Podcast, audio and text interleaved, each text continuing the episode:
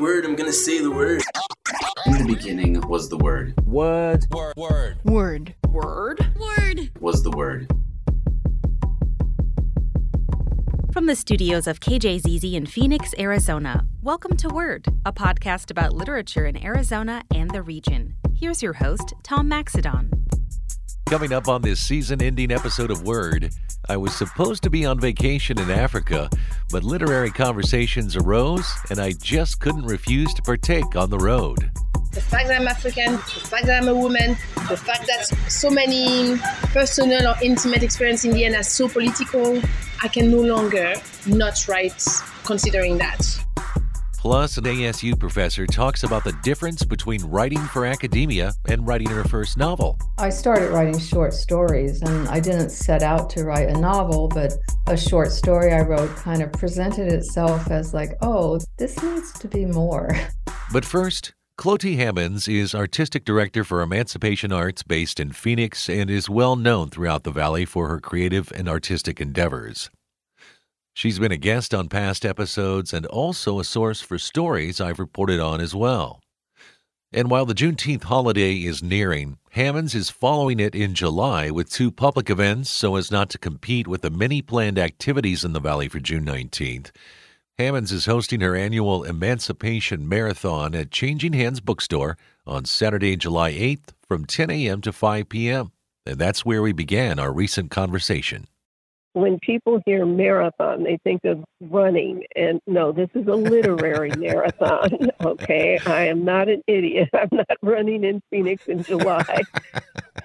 and I wouldn't ask anyone else to do it. But I give people something to read, volunteers. Okay. They say the title, the author, and then they read it out loud. And the impact is saying much of this out loud and if anybody wants to make a speech or, you know, something other than what they're supposed to do, I take the mic because it's not about any type of speculative thing. This is about history.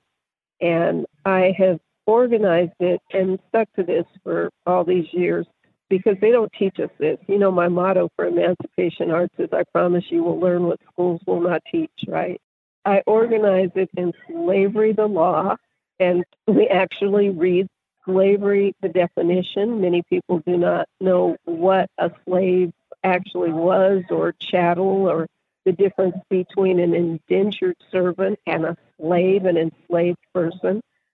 Slavery, the human condition, and then slavery, the legacy. So I, my selections are from those categories. And do you mix up the readings each year? Do you have kind of a rotation in mind, like some things you're always going to read, but then you'll substitute others? Absolutely. Absolutely. There are some things I will always read. There's another event that you're doing prior to that.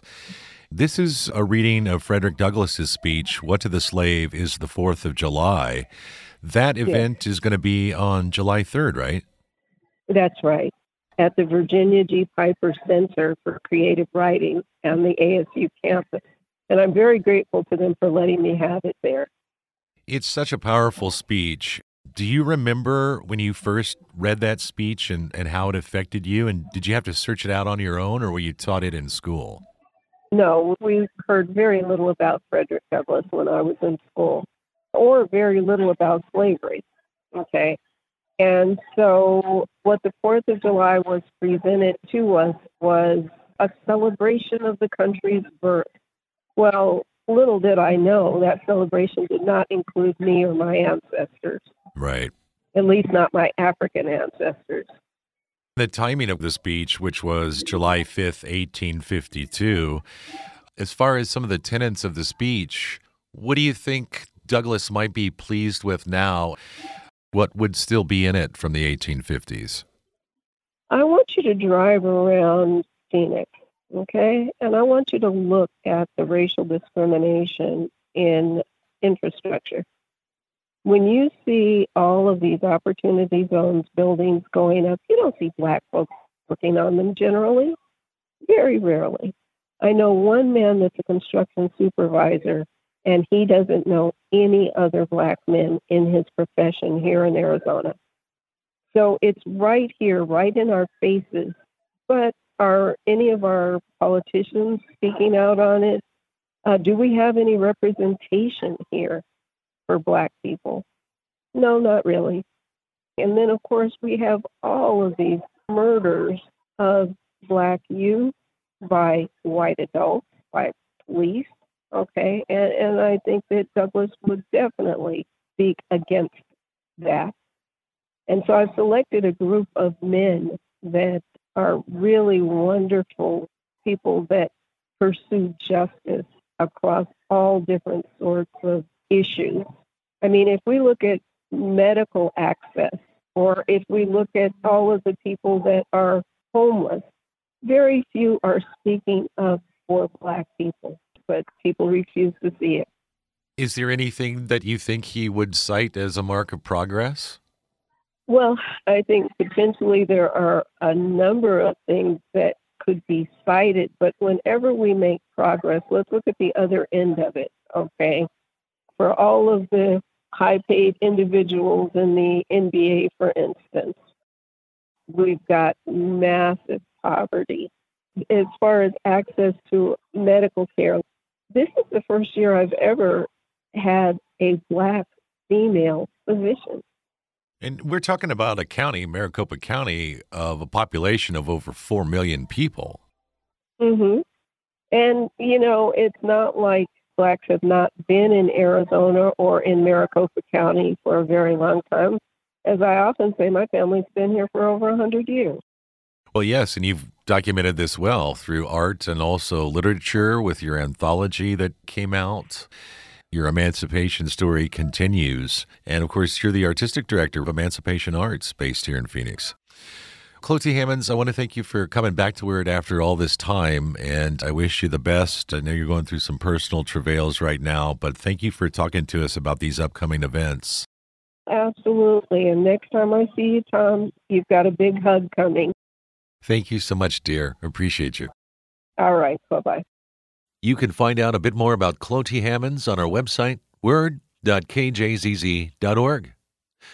Coming up, my journey to Africa and a literary conversation from abroad. I'm Tom Maxedon, and you're listening to Word. It's a podcast about literature in Arizona and the region, and sometimes a much larger swath. Get a lot of things delivered these days. That includes the latest Arizona news from KJZZ's Sun Up podcast. I'm Phil Latzman. Everything you need to know to start each day delivered to you in this handy little podcast. Go to kjzz.org or wherever you get your podcasts and download KJZZ Sun Up today. It's time to plan your summer road trip. If you have a vehicle that won't be a part of your trip to San Diego or Yellowstone, donate it to KJZZ. Find out more at cars.kjzz.org. And thanks. With everything from groceries to orthodontics, yes, really, available on demand, why not public radio? Make playing KJZZ part of your smart speaker routine to stay informed on your schedule. Welcome back to Word. I'm Tom Maxedon. Recently, I took a vacation to the African continent for the first time in my life. I've been blessed to travel over the course of my life, and having never been to that part of the world, I jetted to Cairo and eventually near Mombasa, Kenya. One night while at a cafe in a seaside resort town on the Kenyan coast, I met Njonge Karangwa from Rwanda by happenstance. She was ostensibly on leave as well, but also busy organizing a stack of papers, which caught my eye and then led to a conversation about what the musician, poet, and now burgeoning novelist was working on, her writing and thinking process, as well as themes she felt she needed to address after giving up successful vocations in education and business. The type of job that I have, I was like, uh, for example, in senior management of NGOs. My last job was for university, but more into the um, operations side. My, my, training is in global health, and in, in, I did a business school and a master in, in uh, global health. Uh, wow. So the type of jobs that I actually I could have wished for others. But when I started my career, the job hunting, I wanted those operational job and grew up into that. So I think it's the opposite of creation. it's the contrary, right? Business. Uh, not business necessarily.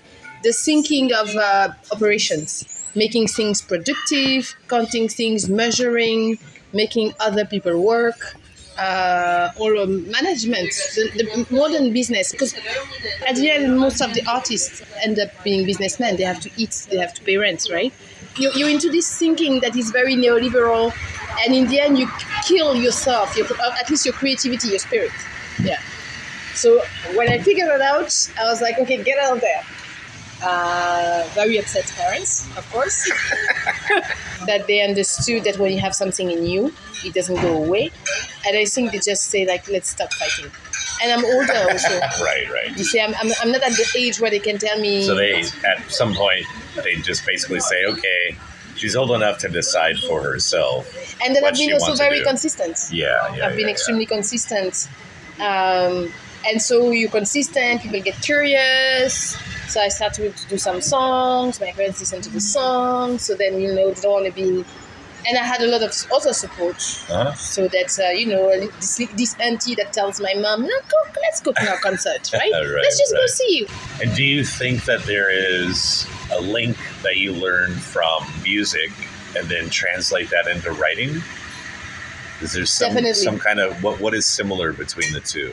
expressing having something to say like whether it's a song whether it's yours or not you have to mean something to mean it Yes. And first you have to feel it. and then that's why so you And feel then you it you mean it and then you you have the drive to share also uh, to, it's not only about having a message it's like i think artists we somehow want to be heard right? I think the, the type of drive is the same So when I met you last night, you had all of these papers spread out, right? And you had like Yeah. uh, outlines and starts and stops and Mhm. paragraphs. what I'm doing now is new. It's different than poetry, poetry and music. I don't have to have the same consistency than somebody is writing a novel. Uh, and you have the- more time in a novel. There's more time in a to the novel, but then, then you have to go to more depth into, with your Right. character. Often in poetry, there is no character. It may be a voice. But there's right? a voice which I consider a character, but yeah, it's five lines and it's over, right? You can Right. uh, make it as you want, right? It doesn't have to be as elaborate as a, as a novel. Can you tell me briefly what you think this book is about? So basically, I, I had that book that I wrote. It was a poetry book. But I'm, I mean, I mean the fiction book that you're working Yeah, on. but now. it's- it's coming from there. continuation. Yeah. And that then I was like, too easy. Now you need to do better than that. The, the, what you're touching about femininity, Rwanda, quest of yourself. Uh, how do you say that in English? When you outgrew things. But but realizing them, transcending some of your struggles and things like that, you're you're trying to discuss that, and it's so superficial. What I thought is like it, I did it in such a superficial manner. You only have short window in poetry, so That's that exactly where we're coming from. Yeah. That's where I'm coming from. And I was like, I think that I can no longer not be Rwandan in my art. I can no longer not be a black woman in my art. I can no longer not be two step fully into the issue in my art. You see? The fact that I'm Rwandan, the fact that I'm African, the fact that I'm a woman, the fact that uh, all of us are so many personal or intimate experience in the end are so political, I can no longer not write considering that. Why do you think femininity, especially black or African femininity, is so political at this moment? I don't know if it's this moment, um, but because the experience of being a woman comes with so many challenges that are not exclusive.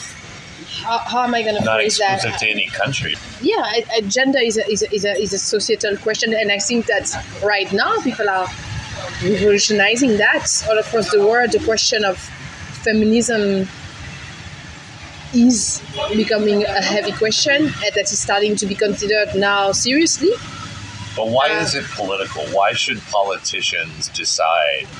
What I mean by political, I mean it has societal influence.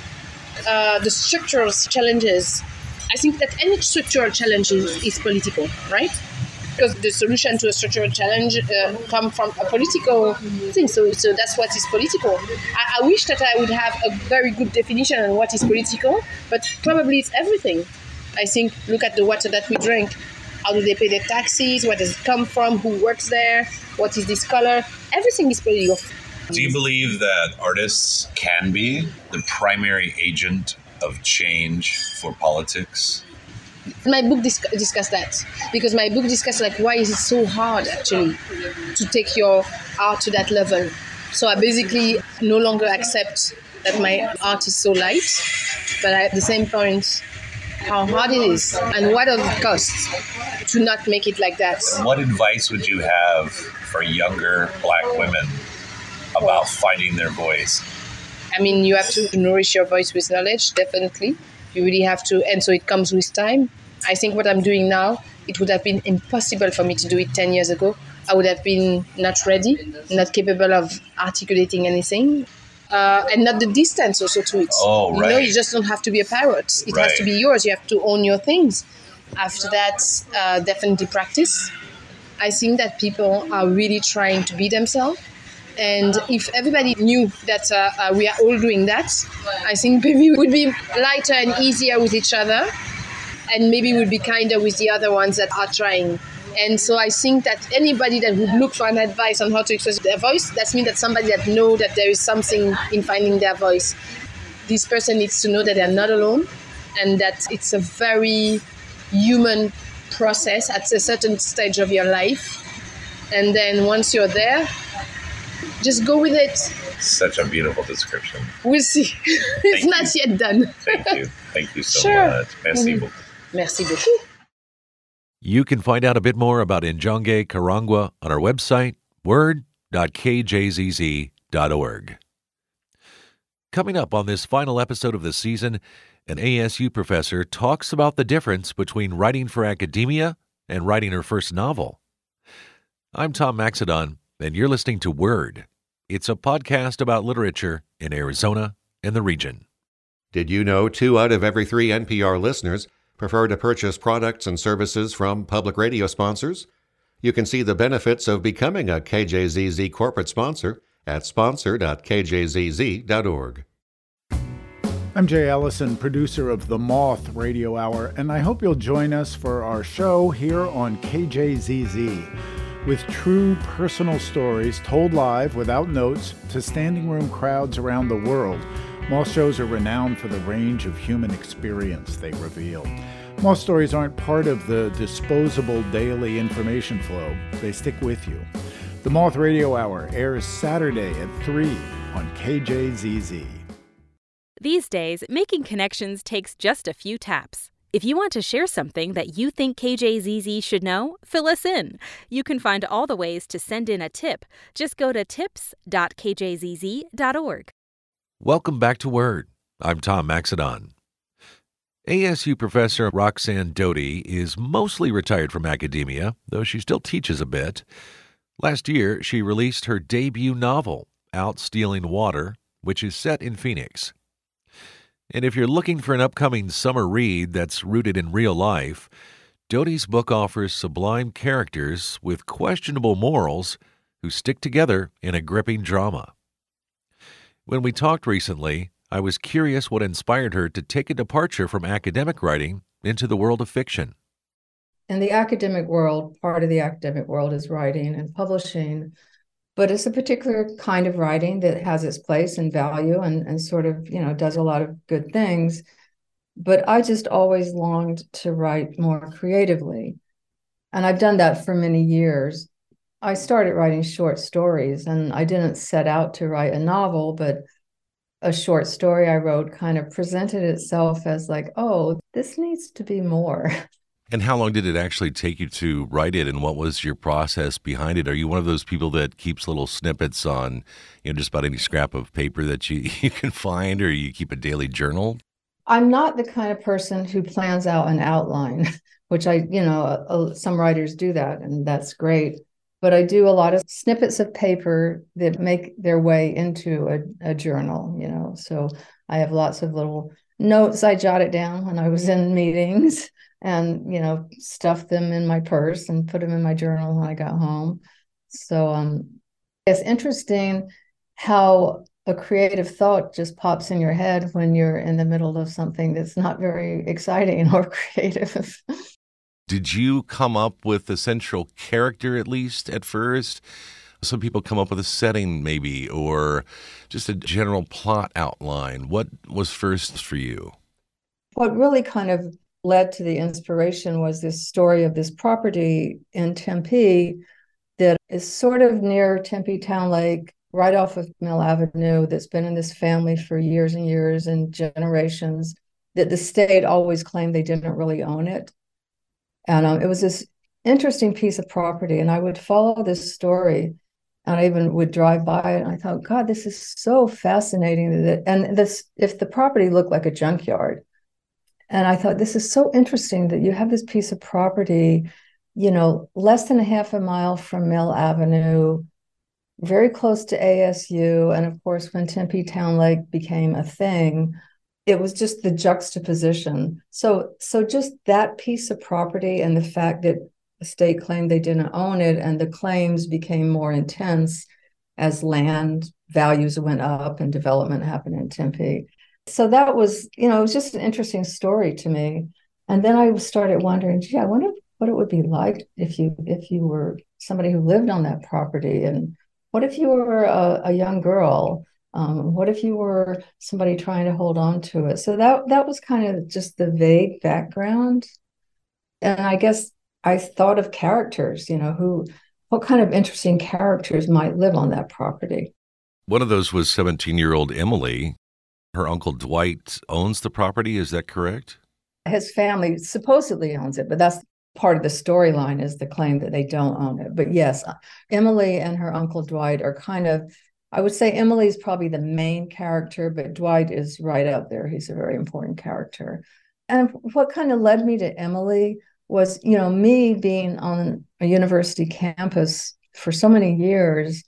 And I always would wonder, like, you know, what does this university campus look like to people who don't have access to it? What might it look like? And how might, might it make a young girl feel who is so removed from that world of a university, yet so physically close.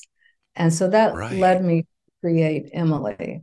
She's real sharp, real smart, and she's also resentful of people her age who have things that she doesn't have and, and have access to things that she doesn't have. So Emily was that character that was, you know, she was like the key to it. She's like the first character I thought of. I want to kind of draw a parallel to folks who might live in, let's say, a region that is solely based on tourism for its popularity. You know, uh-huh. maybe a coastal city, for instance. I'm not saying that there aren't plenty of things that the more native residents or folks who are living there for a long time aren't drawn to, but that the fact that that city might be a tourist destination in a way, yeah. a college campus can kind of be like that, right? It's like, oh, I'm surrounded by tourists who are here for maybe four years of their lives. They have no real connection to this community, but they seem to have a lot of things. For instance, is that a good parallel? Yeah, I think I think it is, and and in a way, you could you know you could imagine somebody while appreciating the positive aspects, um, maybe being a little resentful of that. Outline the plot for us. How does it move through these main characters and what are their motivations? How does it play out for them? There's kind of two parallel plot lines running. So Emily, she picked up this postcard of, at a garage sale of a, West Coast city, and she's never seen the ocean. So this this city on the West Coast becomes her dream. She wants to go there. She wants to get out of Phoenix. She wants to get away from everything she's known in Phoenix. And so, you know, she's only 17, but she knows she needs money and she drags her cousin Paula into her schemes. So at the same time, Dwight, who's very libertarian, very like hands off government, doesn't want taxes, starts very much resenting that he has to pay for water. And he's like, why should I pay for water? Why should the city own the water? So he's quit paying his water bill the first chapter opens with him and Jay and Emily going out in a pickup truck full of empty buckets to fill it with water out of people's faucets late at night. So that gets the story moving.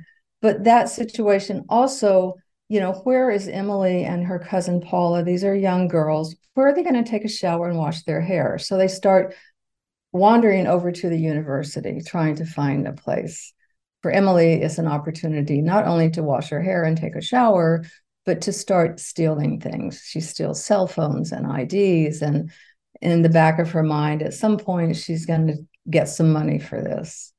And so that's the beginning of their life of crime. And they get hooked up with some shady characters. They start stealing suitcases from Sky Harbor. That's the plot line of Emily trying to get out of Phoenix and how she's doing it. And Emily has this idea that, you know, if she doesn't have things that other people have, she's going to figure out how to get them. So then Dwight is trying to hang on to the property, and there's a professor who wants to buy part of the property. So that's a little bit of a side plot line. And he tries to hire a lawyer. So his struggles to hold on to the property, that's the other plot line. And he gets involved with some anti government militia people. Oh, wow. Who he doesn't really share all their extreme ideas, but he's kind of at a loss and he and they say well we can help you hold on to your property out stealing water is the novel by roxanne lynn Doty, who is a former professor of politics and global studies at arizona state university but teaches from time to time as well. I want to thank you so much professor Doty, for coming to word and talking to us. Oh well thank you so much for having me. I really appreciate it. You can find out a bit more about professor roxanne Doty on our website word www.kjzz.org. We'd like to thank the members of KJZZ who provide monthly sustaining gifts of support. Now it's your turn. Please become a member by clicking on the Donate tab at kjzz.org or on the mobile app. Portions of Word have been nominated for Edward R. Murrow and Public Media Journalists Association Awards. We hope you have a great summer and we hope to return for season 10 in mid September. Until then, I'm Tom Maxedon, and thanks so much for listening. Word. Word. Word. Was the word. Thanks for listening to Word, a podcast about literature in Arizona and the region. You can find all episodes online at word.kjzz.org or wherever you get your podcasts.